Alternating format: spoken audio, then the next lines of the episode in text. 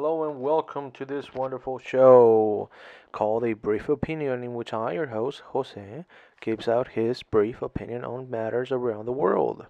So today, after it is the 7th of July, uh, on May 4th, our nation's birthday, I had to work like many people out there, which is insane to me. I don't know about you guys, but like I think it's insane that out of all the holidays that we have in this nation, we can't, we are not allowed, or we don't have the 4th of July off. Like, what's that about? You know what I mean? I don't really understand why we get Thanksgiving off. Like, I get it, but why not the 4th? It's our nation's birthday. Everybody should be off. Not just federal employees. There needs to be a national holiday in which nobody works. Why, you may ask? Why, you may wonder? Because historically, there are holidays in which people celebrate. Now, in the past, you may be wondering, well, how do people get a beer? How do people go to a party? Well, they had slaves. You know, they had them in Rome, they had them in America, but, you know, everywhere had slaves. But now, we don't have them, which means that you can have a party in which you host and that you can take care of, you know, whoever you invite, or you can take care of them yourself because it should be mandatory that nobody works on the 4th of July. Again, you can probably hire some people who like really want to do it, but still, I would honestly say you can host your own parties, have a small gathering with friends and family, which is all about, or have large gatherings, but only if people want to work, meaning that on the 4th of July, everybody's off. And say, hey, if you want to get a gig at a restaurant or whatever, you know, as a uh, waiter or whatever, you can do it. But not mandatory. That's ridiculous. I don't think it should be mandatory. Now, I seen flaws with my system, but I think it should still be everybody off, no matter what. Uh, with this being said, let's go on to Le France. Viva la France. Le France, je suis aimé, Le France, Paris, en, enchanté, uh, citadelle. Now, for all those people who don't know who don't know French or who don't speak French, I have just said French or France is kind of gay and it's falling apart. There's a lot of riots and there seems to be a quite frequency of them as of late. Now, if you do speak French, uh, you know this is exactly what I said. But if you don't speak French, as the French would say, well, le chocolat baguette. Anyway, so Le France has fallen, which is hysterical, which is amazing, which is not really true. I mean, France has not fallen, but over the weekend, or the past weekend, about two weeks ago now, a young man named Nayeli, I think, whatever, Nahel, and I know I said whatever, but you know, yeah, we're in America. People get shot all the time, so you know, I know it's uncommon for the French, at least when, well, at least within their own country. You know, outside of it, yeah, they shoot a lot of people historically, without mercy, uh, which is what people were celebrating during Morocco. I think it was on the sixth, where there was like Morocco's Independence Day. They were celebrating that. So a police officer shoots this kid, 17 year old. You know, in the news they're like 17 year old man, as they always do. But 17 year old gets shot by a cop who says, "Yeah, mom, I was afraid he was gonna run people over, etc., etc., whatever. You know, you know the game. You know the game. You know how they be."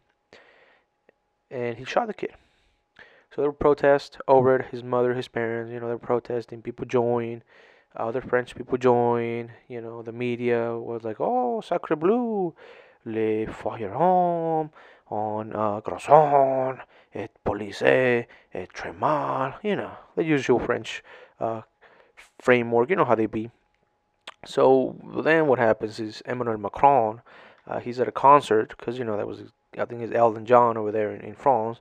So he goes to this concert, he's like, well, well, uh, je suis uh, enjoying le concert, uh, I cannot leave le uh, bibliothèque, a croissant, et American, le police, eh, oui, oui. You know, typical French stuff. So what he ends up doing is, you know, he, next day, you know, curious thing over, you know, chill, willy, willy nilly. He says, you know, the police officer, we're gonna arrest him, you know, justice is gonna be served. Everybody chill out, and of course, nobody chills out. So the protests continue for a couple of days. A lot of people get arrested. A bunch of things get burned and destroyed. Uh, the right-wing narrative, or as I like to call them, the RPs, or Red Pill, which is the far right, well, which is the right closest to the far. So Red Pill is the equivalent of like woke left.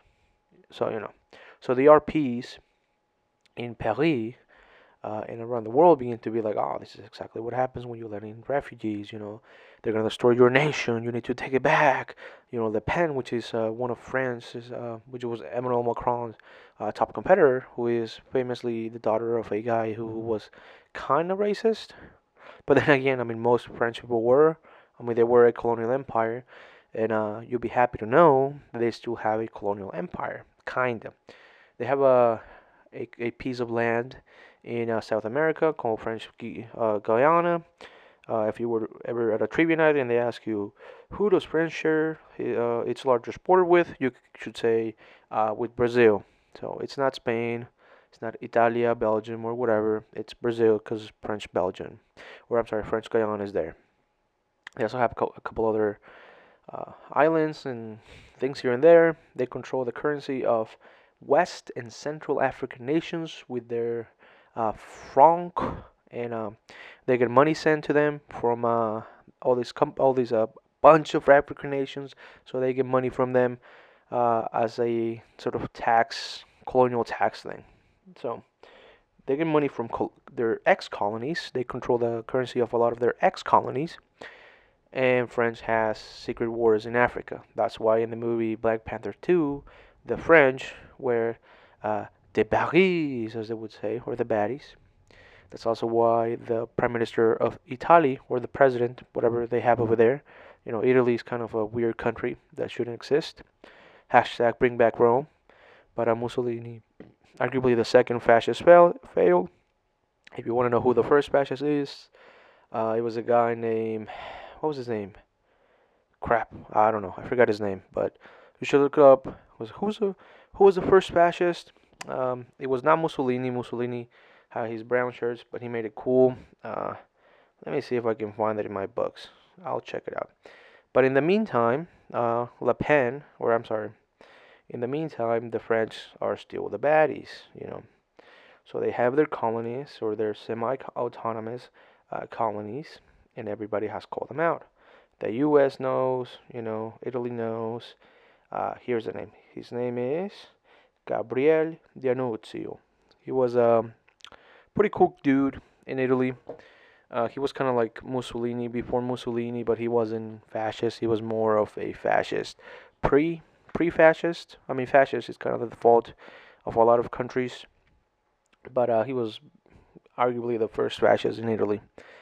Uh, back to France, shall we say?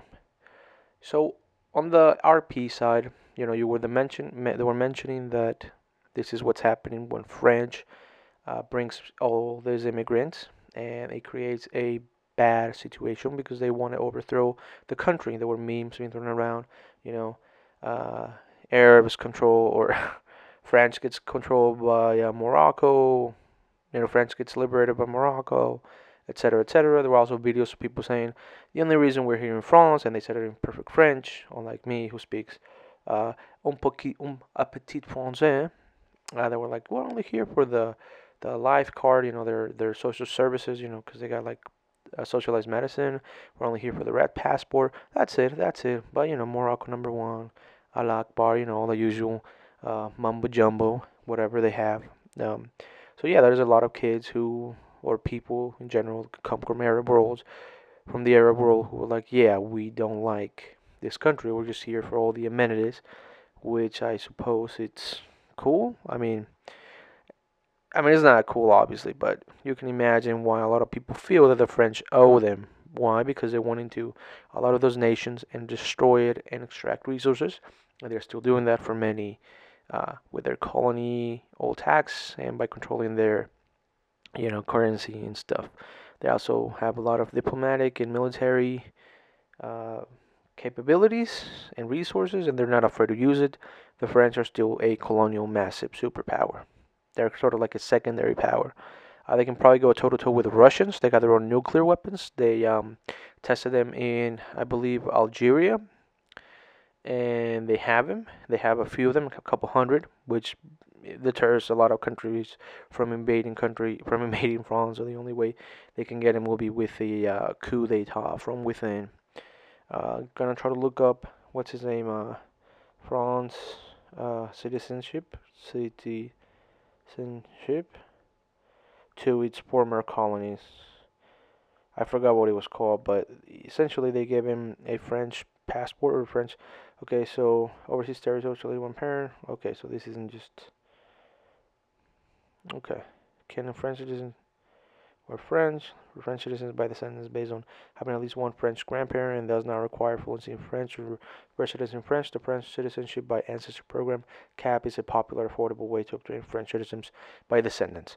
So as you can see, you know there's a lot of there's other people who were who have a French descendant who are not necessarily born in France can get a citizenship passport to go to France or any of their of I guess there are other colonies, but honestly, a lot of people just want to go to France.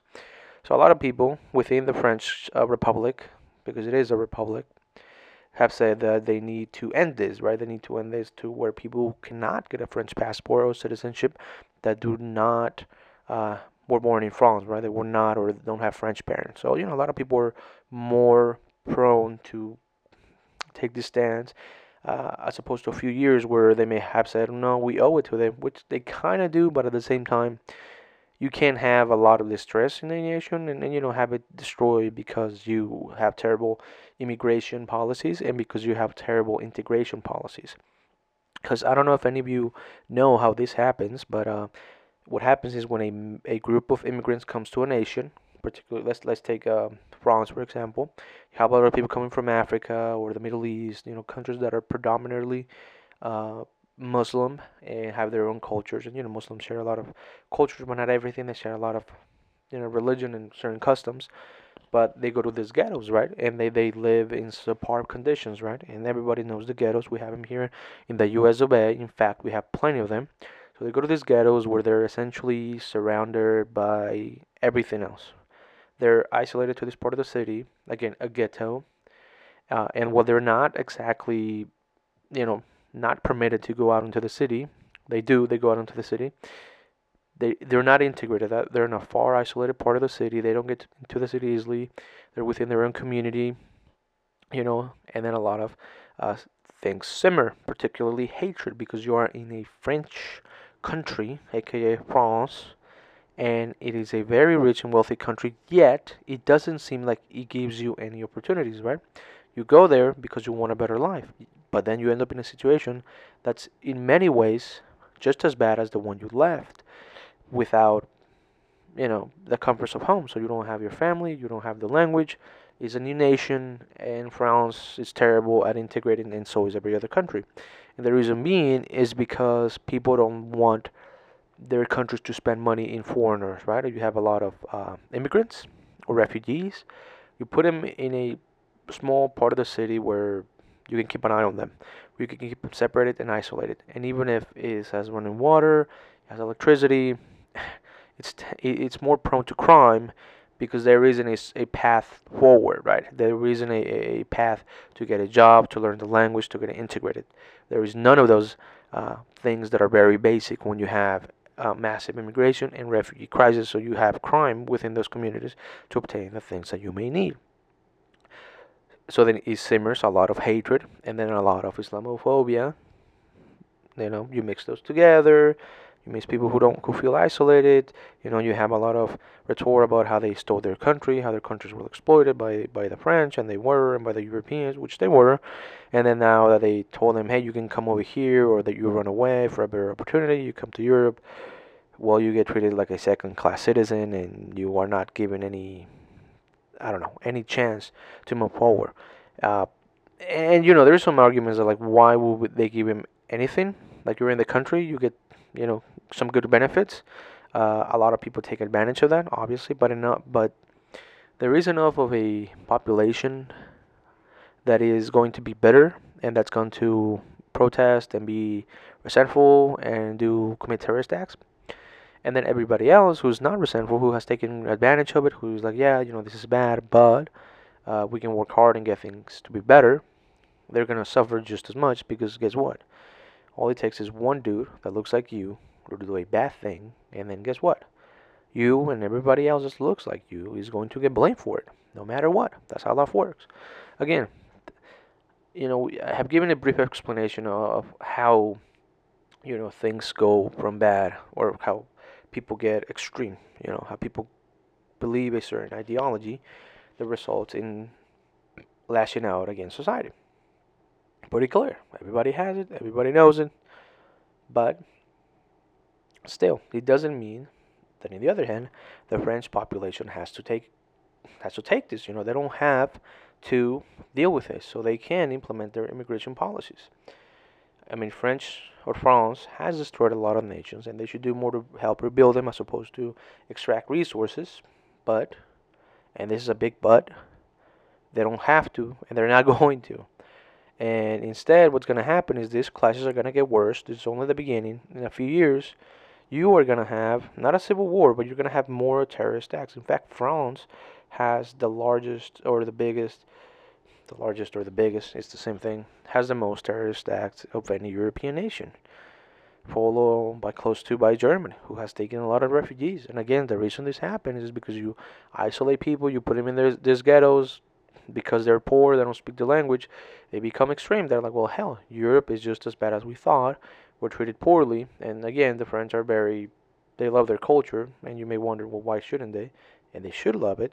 But this creates tension. So the answer is, what should we do? Well, the answer is either do better at integrating or don't take in refugees and stop destroying countries.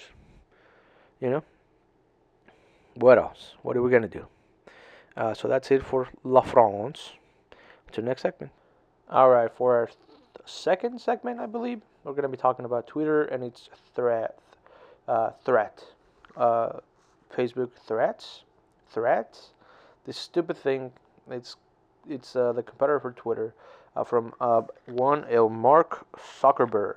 Yes, you heard this right. The creator of Facebook, or one of the creators of Facebook, has launched a Twitter competitor called Threads. Uh, now you may wonder, is it good? Is it bad? Well, nobody cares. Honestly, nobody really cares. This is two individuals who got very lucky. And yes, they're smart. They're probably smarter than me. Perhaps not. I don't know. But they got very lucky, and now they're billionaires who want to create a social media, or well, rather, one of them wants to create a social media to compete with another guy who essentially bought Twitter on a whim. I mean, it's, it's the kind of thing that a psychopath who is on uh, a lot of uh, um, amphetamines does. You know, and don't tell me Musk isn't on them because he probably is. He's on a lot of uppers, and he's like, well, wouldn't it be cool if I buy Twitter? Everybody would love me, like my dad never did. It's like, bro, your dad didn't love you. Everybody is just, they don't care about you, bro. Trust me, they don't. I mean, a lot of people seem like they do, but they don't. Okay, go. He's always talking about like kids. You need to have more kids. He's like, yeah, with who? My waitress, bro? Like you did? Fucking asshole. I mean, he's cool. Whatever. I don't care. But uh, it's so stupid. I hear a lot of the new media talking about Twitter and Twitter threats and what it could mean, and is it really a competitor? And look, there's something called Blue Skies from the creator from the creator of Twitter. You know, whatever his name is. You know, he also created uh, what's that? WhatsApp? No, no, no, not WhatsApp. He created um, what the hell Cash App? Cash App, which is you know it's like a billion dollar company. So uh, Jack Dorsey, he's good, man. He's really good. But you know he went on um, one of the new media shows uh, called uh, Breaking Points. Really good show. Really good show. And you know he gave a brief interview, but a critique of Breaking Points. It seems like they only they only do like an hour or a little bit over an hour of news, and a lot of their news is just stupid things like Twitter. Like, who cares? And I know they're like, well, we gotta talk about it. We gotta, gotta talk about AI, and we gotta do this and this other thing, and the Titanic or the Titan. And I don't want to talk about the Titan, but new media has failed the test. And I know there's plenty of videos on YouTube, and and, and which is part of the new media, and in a bunch of other old media.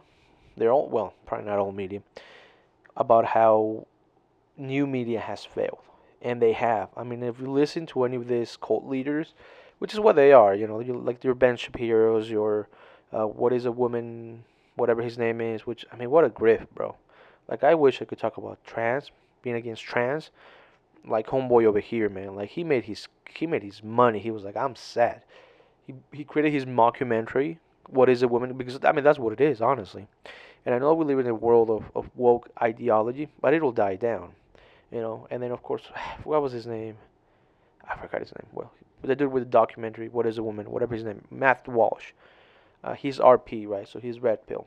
He's part of the RP movement. So you don't have the the communist against the uh, what, what was the other one? The fascists, the reds versus the whites. You don't have the Republicans versus the um, what was it in, in, in Spain? The the the Republicans versus what?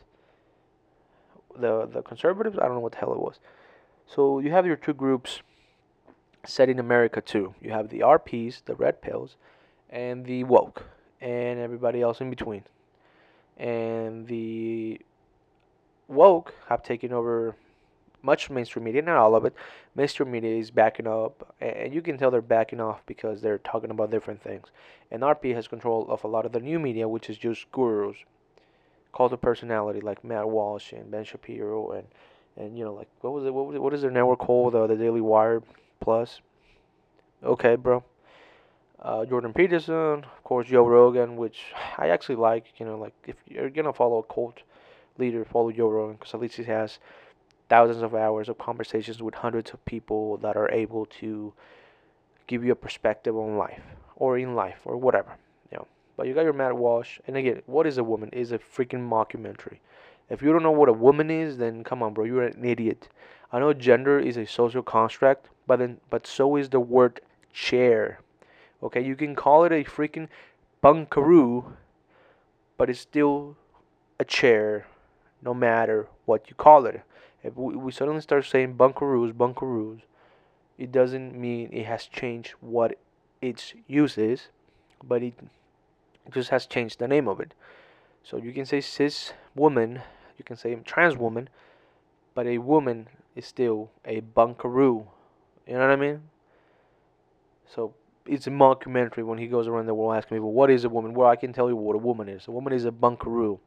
And you may ask, well, what's a bunkaroo? Oh, well, that's just what I call a chair. Like, well, why don't you just call a chair? Because I want, I like bunkaroo. It's still the same thing. It serves the same purpose. You know, it hasn't changed what it is. It's just a different name. A social construct is a bunkaroo. A social contract, construct is what we call family or the the nuclear family. A social construct, construct is what we call a marriage and all the kinds of crap. You know, if you want to go back to the 1500s, people used to live with a large family. What happened to that? Cousins, wives. You marry your your girlfriend, and guess what? You're gonna be living with your parents and with your brothers and sisters, and then her brothers are gonna be living with their parents and their girlfriends. That's how things used to be. It changed in America, and it's changing in much of the world. But in a lot of in a larger portion of the world, this is how things still are because you have to take care of your old parents Instead, what happened is when the world changed, the state became responsible for taking care of the elderly. So children were, guess what? Free to pursue their careers and to pursue their passions and to become productive members of society because that attachment to their family and that feeling that they have to provide for them and be there in case they needed them went away. So their full potential was exploited by private industry and guess who else? El Governmento. So then that's why your productivity exploded exponentially. And this happened in the 1800s. And it happened in the 1900s. And it's happening now, except that now we're falling back to a default, which is multiple families living in the same household. That's why you have people in their 30s and 40s and late 20s and 20s and whatever coming back and moving in with their parents. It's not weird, it's pretty normal. So our productivity is lower. But in a lot of cases, it's about the same because a lot of the things that we produce has changed how we produce it. We essentially created this thing called a subsidy where we subsidize our industry to other nations such as China, India, El Mexico, etc., etc., Honduras, Nicaragua, Bolivia. Well, not Nicaragua. At least I don't think. But we subsidize that, and then when we subsidize our parents' uh, welfare to the government, productivity rose. And now we're again defaulting, so we have a choice. Do we create our own productivity here at home in the US or our industry, which would be great. But it would also mean that our families are gonna guess what? Get larger. So next thing you know, your mom and your dad are gonna live with you or you're gonna live with them. You're gonna get a girlfriend, have a kid, and they're gonna help you raise it. And then we're back to the village style in which we have large nu- nuclear families. Except that this is not gonna be a nuclear family, it's gonna be a nucleus family because you're, well you're going to have multiple people taking care of the kids and raising the kids etc etc and that's better for society when you have a larger family to rely on. That's also why friendships are down and all kinds of stuff. People are living alone or with roommates who they barely talk to and they don't have any friends girlfriends boyfriends whatever and then we're reverting back to that because guess what just like when you abandon a building and weeds grow into that building and destroy it so too do we default back to our tribal ways and our tribe is our family first and foremost. So a lot of the people who are saying, "Oh, we need to bring back the nuclear family. Family values are great." Are the same people that are telling you you're a fucking loser for living with your parents when you're 36. And it's like, no, bro, this is what normal looks like. You will live with your parents so that you can help them and they can help you. They may not be able to work, but they take care of your kids and your wife, and you work and you pay for the home and the food and they subsidize the money that you were going to pay for guess what? Childcare to your parents. They take care of the house they clean it they do maintenance on it basic things. Not obviously they're not gonna freaking vacuum the ceiling for you but you know basic things it is a community they may also work if they're not too old and contribute to it and guess what all that money that's been saved you can later use it to buy the home of your parents. Maybe they give it to you, and then maybe you buy a second property or invest in the stock market with a Roth IRA or what do I know? And a lot of them is paid, and then the taxes are used to take care of your parents, meaning that when they're too old to, to work, not only are you taking care of them and helping them out, you're also getting a little check from the government or your parents are, and they're using that to help you. So that's how you create wealth, and that is what a normal world family looks like. Now, this stupid idea that you have to be a man and a woman living in a little shitty apartment by yourselves with a kid or two and then taking it to daycare where he's going to play with a bunch of random kids, which is great if it's a play date, but it's not great if you're just doing it because you have to. When you live with your mom or your dad, oh, they live two hours away. Why don't you live with them? Why don't they live with you? Oh, because my work is in the city and I don't want a two hour commute. So instead, you want a two hour running around the city because you have to go put the kid here, you have to go pick the kid there, you have to go to work, you have to go to eat and then go back home and you're like everything is so close, but etc. Jaga jaga. Just the way the world works and it's going to work. Again, you need family and family matters. Do not get distracted when you find an online girl like Andrew Tate telling you you suck and you need to give me all your money because you fucking suck. It's like, yeah, I know I suck, but guess what? I have a family that likes me. They back me up. They give me freaking advice. I, I can rely on them. They can rely on me. Sometimes I hate them, but I also love them. That's what a family is. I don't need you or your community because I have one at home. And the people that they know are an extension of that. And that's how I introduce to girlfriends and friends and we have things in common with other people other than the pe- members of my family because they have an extended group of friends who also have people that are my age. I don't need girls. I don't need you. And I don't need to go to a webcam, talk to a young woman who you have exploited to tell me how beautiful I am and how much she loves me and then give her money. I don't need that anymore because I have friends and family that tell me that I will find the right girl. And even though that might not be true, at least it's not a fake girl telling me that she loves me. It's a friend. It's a really, really close friend. And we're going to regain that if we make it okay to live with your parents or your uncles or your cousins. If it's okay if you have a big, large family, you know, everybody always wants, you know, peace and quiet, and it's great. But guess what?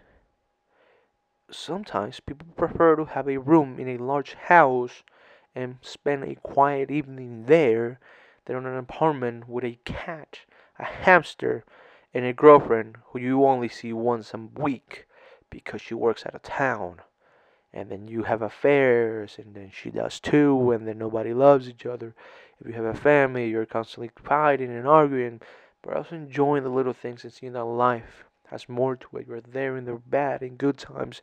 You're not across the city from her and talking to her about how much you wish she was here. And she yes but i gotta go see my mom. And she does but you feel like she doesn't. You feel like she's lying to you because you have been lying to her. And then you go to online, and then some dude is telling you how women are shit, and how they're only here to serve, and how you should find a woman who has, I don't know, what do you call them, traditional values, which essentially means that they are okay with you making a mess and picking it up after you.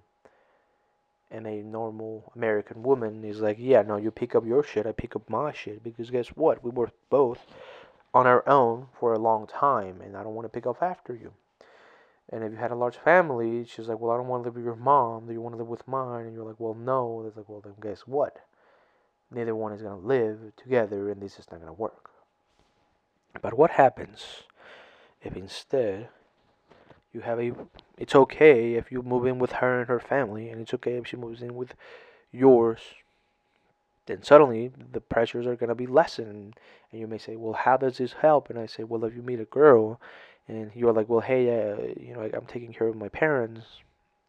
And she's like oh well t- tough titties pal. I'll see you later. You were perfect. But you know and if we make it more acceptable she'll be like oh that's cool. You know you take care of them and then we'll live together. But hey don't expect me to take care of them. And you're like that's fine. And then you know, she does help you obviously a little bit, and then you help her with her parents, and she, maybe she's like, hey, you know, should we, you know, all move together? It's like, great, let's do that, and then you have kids, and then your parents and her parents help you. I know this sounds like a, a really bad idea for for a lot of people, and you know, like that's the thing, right? Like nothing is going to be a fit for everybody. Some people are gonna want this.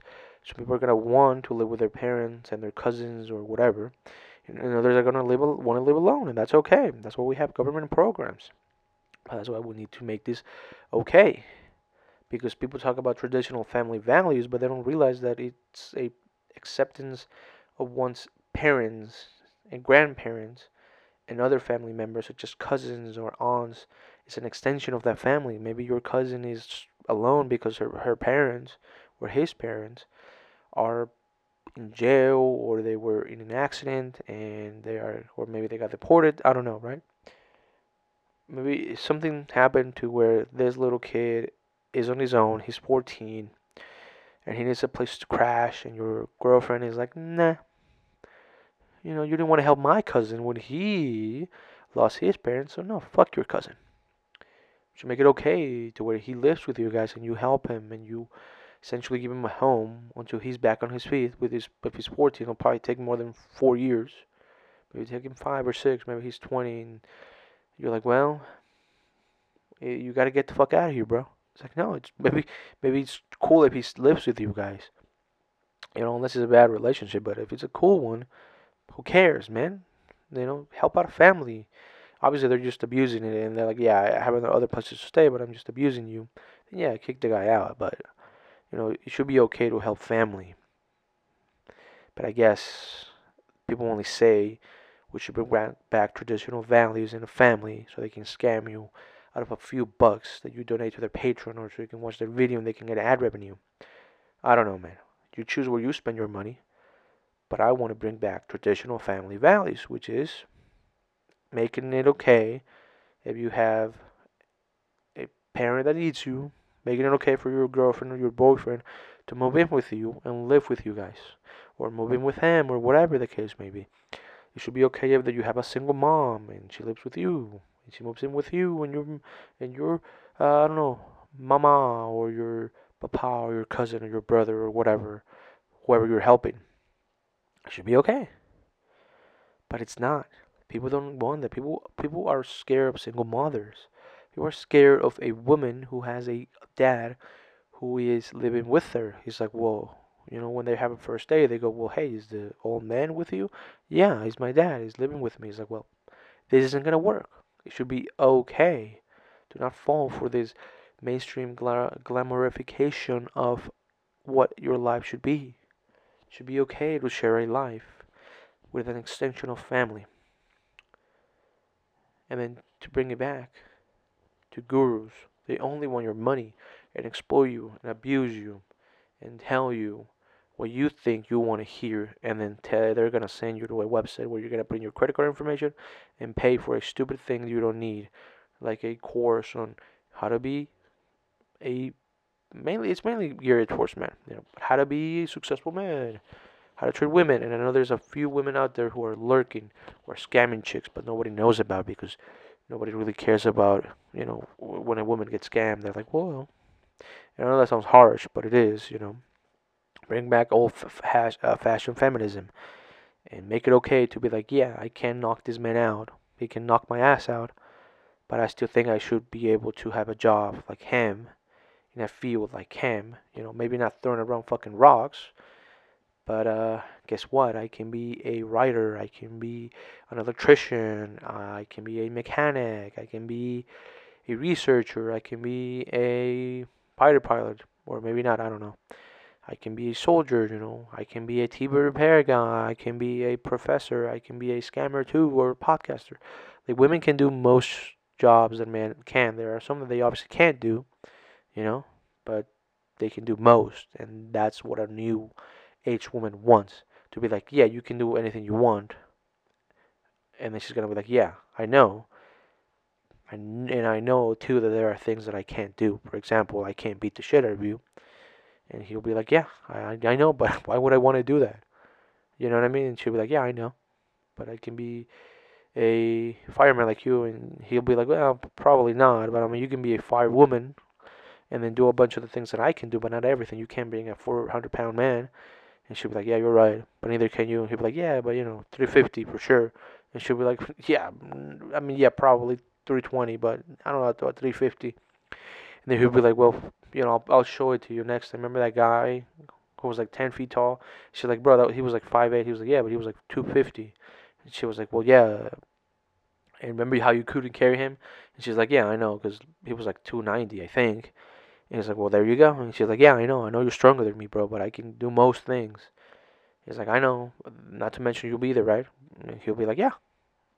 And, you know, that's how that would go again, there are plenty of jobs that women can do that men can, and there are jobs that women can do, but men can't, and women can't, and all that kind of stuff. You know, like that is very obvious. But again, when feminists say, well, I know there's some woke feminists, but when women say, hey, we should be paid equally for the same job, you're like, yes, unless you can't do the job, in which case, then no shit, right? You don't, we wouldn't get paid for it, right? Like you wouldn't be like what's a job that again I guess fireman you know like you can't do everything that a fireman can as a woman and she'll be like I understand but there are other things that you can do as a fireman that a firewoman can do I should uh, okay I'm, I'm a little confused I'm gonna be honest with you but you get the point you know women can do most things that men can but not everything and that's okay they just want to be able to do the same things that men can do that they also can do which is most it's like 90% and that should be acceptable. And that's the end of segment L3, I think. I don't know. Next segment. Alright, I know I went off a tangent on family there at the end, but let's go back to the new mainstream media and how they have failed. So again, there's plenty like videos on YouTube and stuff where it goes over how new media has failed, and they have. Again, I watched Breaking Points, uh, The Federalist, and there's a couple others that I forget the name of. And I know went on a tangent about gurus, which is part of the same issue that a lot of new media is just like old media. They talk about nonsense uh, news like Facebook or like Twitter and Facebook threads or whatever the hell it is. They talk about a stupid AI and the Titan. And again, I know I went over this earlier, but they go over the same shit in less time. you have a new media who's like, yeah, we have an hour, like breaking points, and instead of covering the protest in France or something that happened in Ethiopia or whatever, or in Mexico, like hell, there's news in Mexico. There's going, there is a, a AMLO, the president of Mexico, is on his last term, year. Next year they have elections. You know, Peru or Bolivia has elections. You know, there's things going on in Latin America and around the world, but they they don't care. And they're like, nah, let's talk about Twitter Twitter threats or fucking Facebook threats. They don't care about that or AI or the freaking aliens. They talk about the same bullshit except within an hour or an hour and thirty. And at the end they do like a monologue, which is great. But if it, it would be great if you did two shows, you know what I mean? You did like your hour news show, then you need like another 30 minutes where you give like a 10 minute monologue, and then I know they do this for like the patrons. I don't know if they do more in the patrons. They must. They they probably do. Oh, actually, they probably do that. But still, they're new media. They're putting up commercials in their shows, and they're saying, you know that thing that you can get on cable, and you know how you get like a bunch of them on Facebook and YouTube. Yeah, we have that too, but we're gonna spend an hour and give you the free shit where we talk about Twitter threads or fucking aliens in New Mexico, or about how I don't know there was coke in the White House, which yeah, there's there's a lot of shit in the White House, fucking murders there too, and war criminals. But whatever, let's not talk about that. And then they spend less time on important news. I mean, they do cover some of the important news, obviously most of it. And I know, and I know, like a lot of the news, like the new media like to do social commentary. Like all of them do this shit where they talk about like social events. I'm like, well, the woke and the red pills and the RPs, which is what I call the red pills, which is the equivalent of the left woke, is the right pill, is the red pills. And then Trump, and then whatever, and they do a lot of social commentary, which again, the old media, the old legacy media does it. But then guess what, buddy? Legacy media is here to stay because you have just become that very thing you want to destroy. And then the reason you wanted to do that was because, not because you felt that legacy media was bad, but because you felt that you could do it better. And guess what, man? That's what a that's what a channel was, right? Like you had an opposing uh, news network to compete with the existing one, and then at the end it was like, yeah, this one's different, and I like it because the people that are on this network you know, I can trust them. You know, they're no nonsense Joe, and then I'll tell it to you straight, Nancy. But then, as it turns out, they're just hosts who read off a teleprompter, often from things that a writer wrote. I mean, you had like Tucker Carlson. He was like a late night show, I think, and he did interviews. It was like a thirty minute, an hour show or thirty minute, whatever the hell it was, and he had writers. Everybody has writers, which I get it. You need writers, but at the end of the day, you're nothing but a host.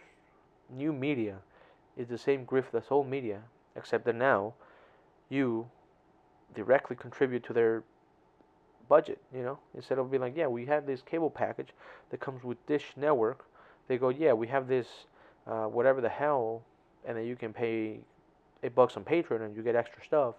And you go, I, I really don't like the, the free stuff. Why the hell would I like the old stuff? And then you have like hundred of fucking comedians who have their own podcast, and a lot of them are funny, but they talk about how great they are. You know, they jag each other off. They're like, "Well, you're so great. You're so funny." And then isn't it wonderful that we get to do this? Fucking dystopian world. Again, I enjoy it, but it's not nothing but freaking popcorn. You know, it's candy. It is a freaking treat. It is an endurable freaking nightmare. Well, not an endurable nightmare. It is nothing but freaking junk food for the brain.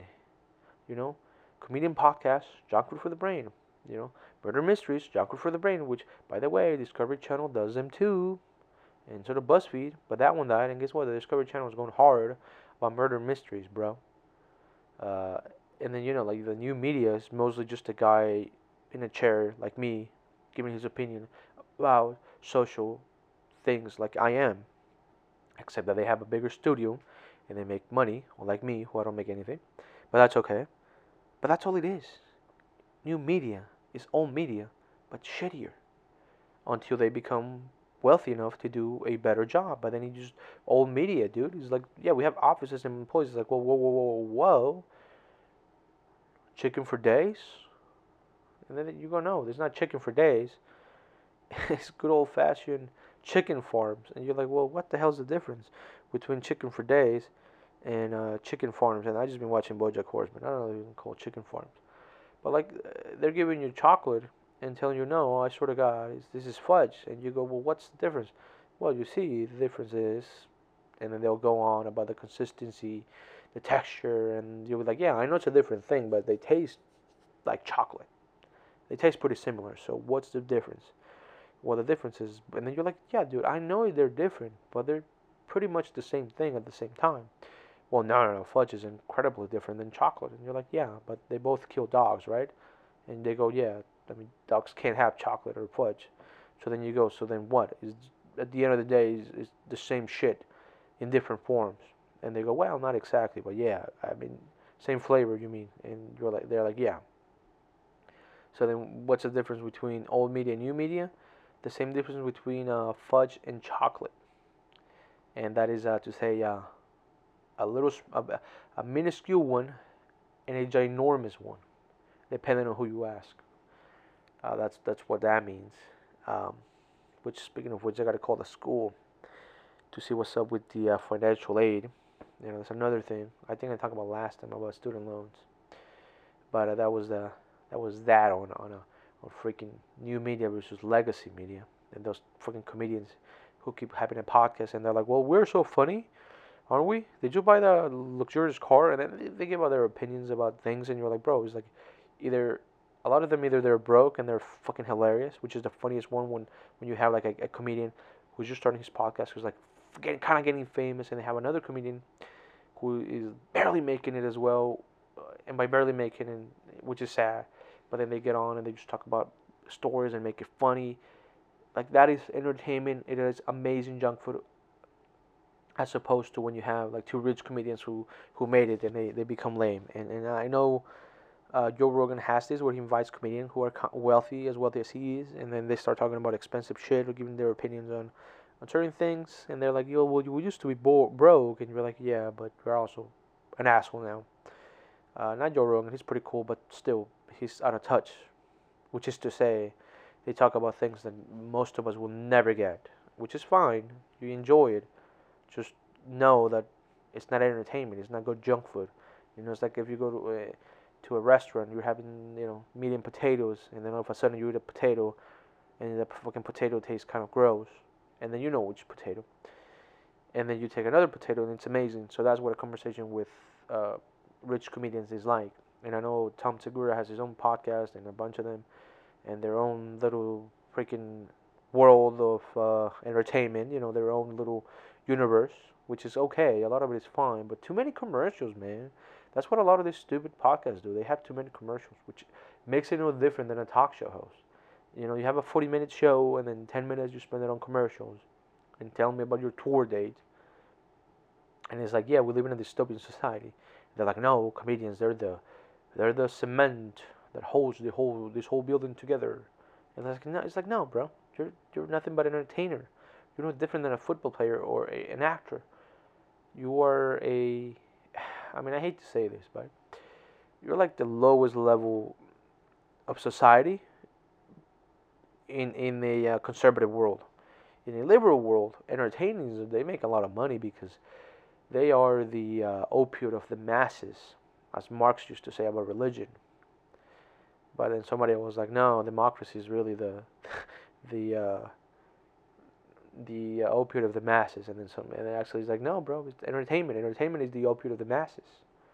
You have comedians, uh, boxers, which is to say, uh, sportsmen. What do they call themselves? Athletes. You know, th- that is the real opiate of the masses. When you have somebody telling you what to think, and you're like, well, you're very funny, and I share your opinions and then you have other people telling you, no, those people are wrong. You should vote for this. And you're like, well, wait, he wasn't telling me who to vote for. He was just making a joke, and you're like, oh, but you know, he makes a good point. So then you have, you know, the new world of podcasting and entertainment, which is very similar to radio. You know what I mean? Like if you listen to a podcast and they break up for commercial, you're like, yeah, this is like radio back in the day, except that I can listen to it at any time, which is amazing. It's amazing how we just with the internet we have invented radio and other things.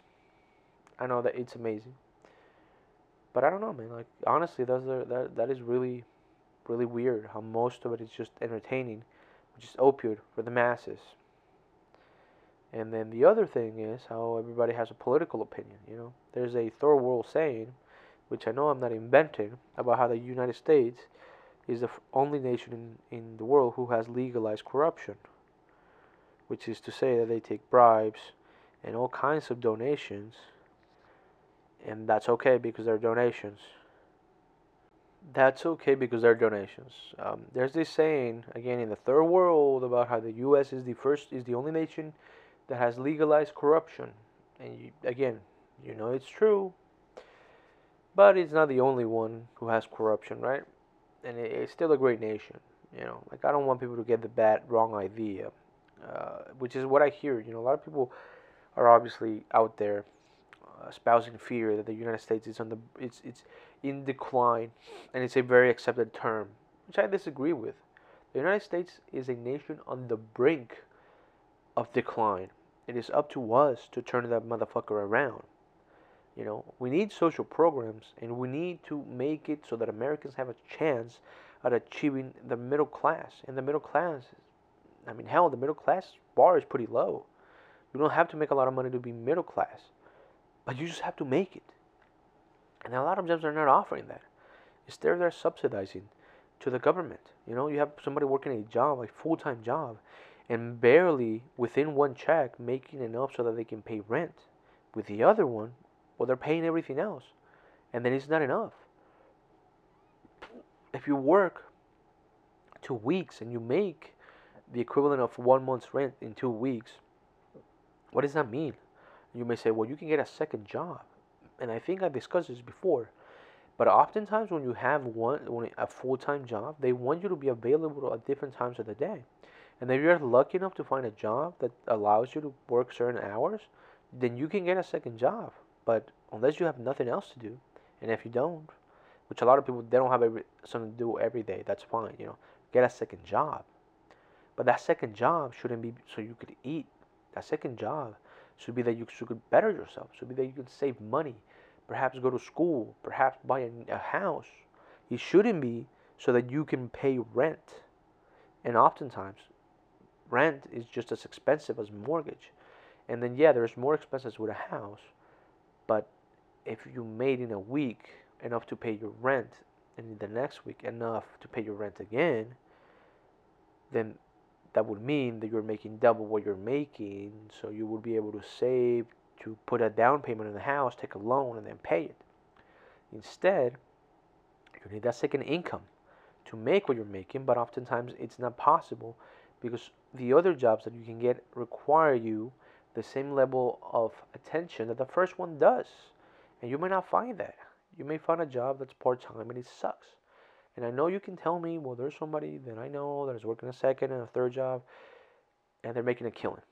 And he's like, well, yeah, but not everybody can, not everybody will, and not everybody is fortunate enough to have that available. It's, they're just not. And you can say that you can call them lazy but I just call them realists. You know, there's some people that just can't. The people that can are already doing it. The people that can't, well, they just can't do it. And not to mention that with you having a job that requires you to be available 24 7, meaning that today you work at 10, tomorrow you work at 4, the next day you work at 6, and then not making enough for food, then guess what? You go to food stamps, you go to rent assistance. You go to perhaps, I don't know, at a service job as a waiter because, well, you know, you need a second job, so you might as well be a waiter a couple days, the day the, the days that you're off, and then instead of making a full day's pay, you're at the whims of the diner or dinees, so they can give you a tip. And the company, the restaurant is like, well, we can't pay you 725 we can't pay you nine we'll pay you like five bucks and then whatever else you make on tips and you're like well what if we don't get i don't get any tips oh you'll get tips and then you can and you might but then the question becomes well then why Why can't you pay me a livable wage? Why can't you pay me the equivalent of what I would get in tips? Now I get it. If people want to tip you, that's fine. And, but you should pay them the base salary. You should pay them minimum wage, and then whatever else on tips. I mean, it shouldn't be a requirement for me as a dinee to go in and then pay these dudes wage because you're too much of a stickler to pay them freaking 10 bucks or whatever it may be so that they can live a life and for a lot of people who it is their second income you know that guy shouldn't be this guy's freaking what what would you call it sponsor you know i got bills too that's why people don't go out to eat that's why the economy slow down because you're supposed to tip you order food from a uh, online website, you know, from one of them them famous ones, or you order a pizza and then you have to tip, and then the people get mad. They're like, "Well, why didn't you tip me more?" And it's like, "Bro, I'm brokey too." And they're like, "Well, you got a nice house. Well, you got a nice car." It's like, "Yeah, guess what, Dick? I'm still paying for this motherfucker, and I can be giving out twenty dollar tips." You know, it's like, "Well, why don't you, you know, tell the guy?" who you're working for to give you more money. They're like, no, that's fine. The government says it's fine uh, let the society subsidize their pay. Then they wonder why our service industry, which we are a nation of service, you know, the United States has a service industry economy, which means that we essentially do favors for each other. And then if you don't have money to go out and eat or consume, well, then the that whole thing comes down. If I go out to eat and I'm like, well, I really need, I really want some pantaloons, but I really want to want to go out to eat I guess I'll skip on the pantaloons because I gotta tip this guy. And then I gotta go get coffee, and then I gotta tip that guy too. Except at McDonald's, you don't gotta tip at McDonald's, which thank God you don't have to tip. Although you can. Um, I work at I used to work at this McDonald's, and then the weirdest things would happen. Like, the, here's the thing, right? There's this thing called pay it forward, right, or pay it backwards, whatever the fuck where you get a guy and they're like, hey, I would like to pay for the person behind me. And you're like, great. So they pay you. Then you tell the person behind them they, they pay for you. Sometimes they pay your, they pay for the person behind them, and then you get this uh, lanes where they're paying for the person behind them, and a lot of people get off on it, and a lot of people that work there they're very excited, but for the person who's being the cashier, I'm gonna be honest with you, it is fucking annoying, because they're like, bro, get your food and go. Like I'm just trying to do my eight hours so I can get out of here. But it's nice. It's a nice thing. But it is pretty annoying if you work in that industry. Or you might love it. I don't know. I personally I didn't care for it. But I'm a pessimist. I mean, I'm not a pessimist, but I, I am a, a party pooper. Not in real life, just in like people being super nice. I'm always like, what are you what are you trying to do for reals? I don't know. I'm a very very person. A very person. I don't know. But you know, you shouldn't be expecting or you shouldn't be hoping that somebody pays for your meal. You shouldn't be expecting that if you go to a job or that if you go out to eat, you have to pay for your food and you have to pay for these dudes' fucking tips. I mean, what about the cooks in the back? You know, they make good money. Probably not, but they probably do. Which, by the way, I really want to. I like to cook. I want to be a cook. I mean, not really, because that shit would get annoying after a while. Maybe a chef, perhaps perhaps a chef. I don't know. But again, a lot of these companies they're subsidizing their wages to employees, and that's not cool. All right, guys, this has been it on this episode of A Brief Opinion. I've been your host, Jose. Until next time, Jose out.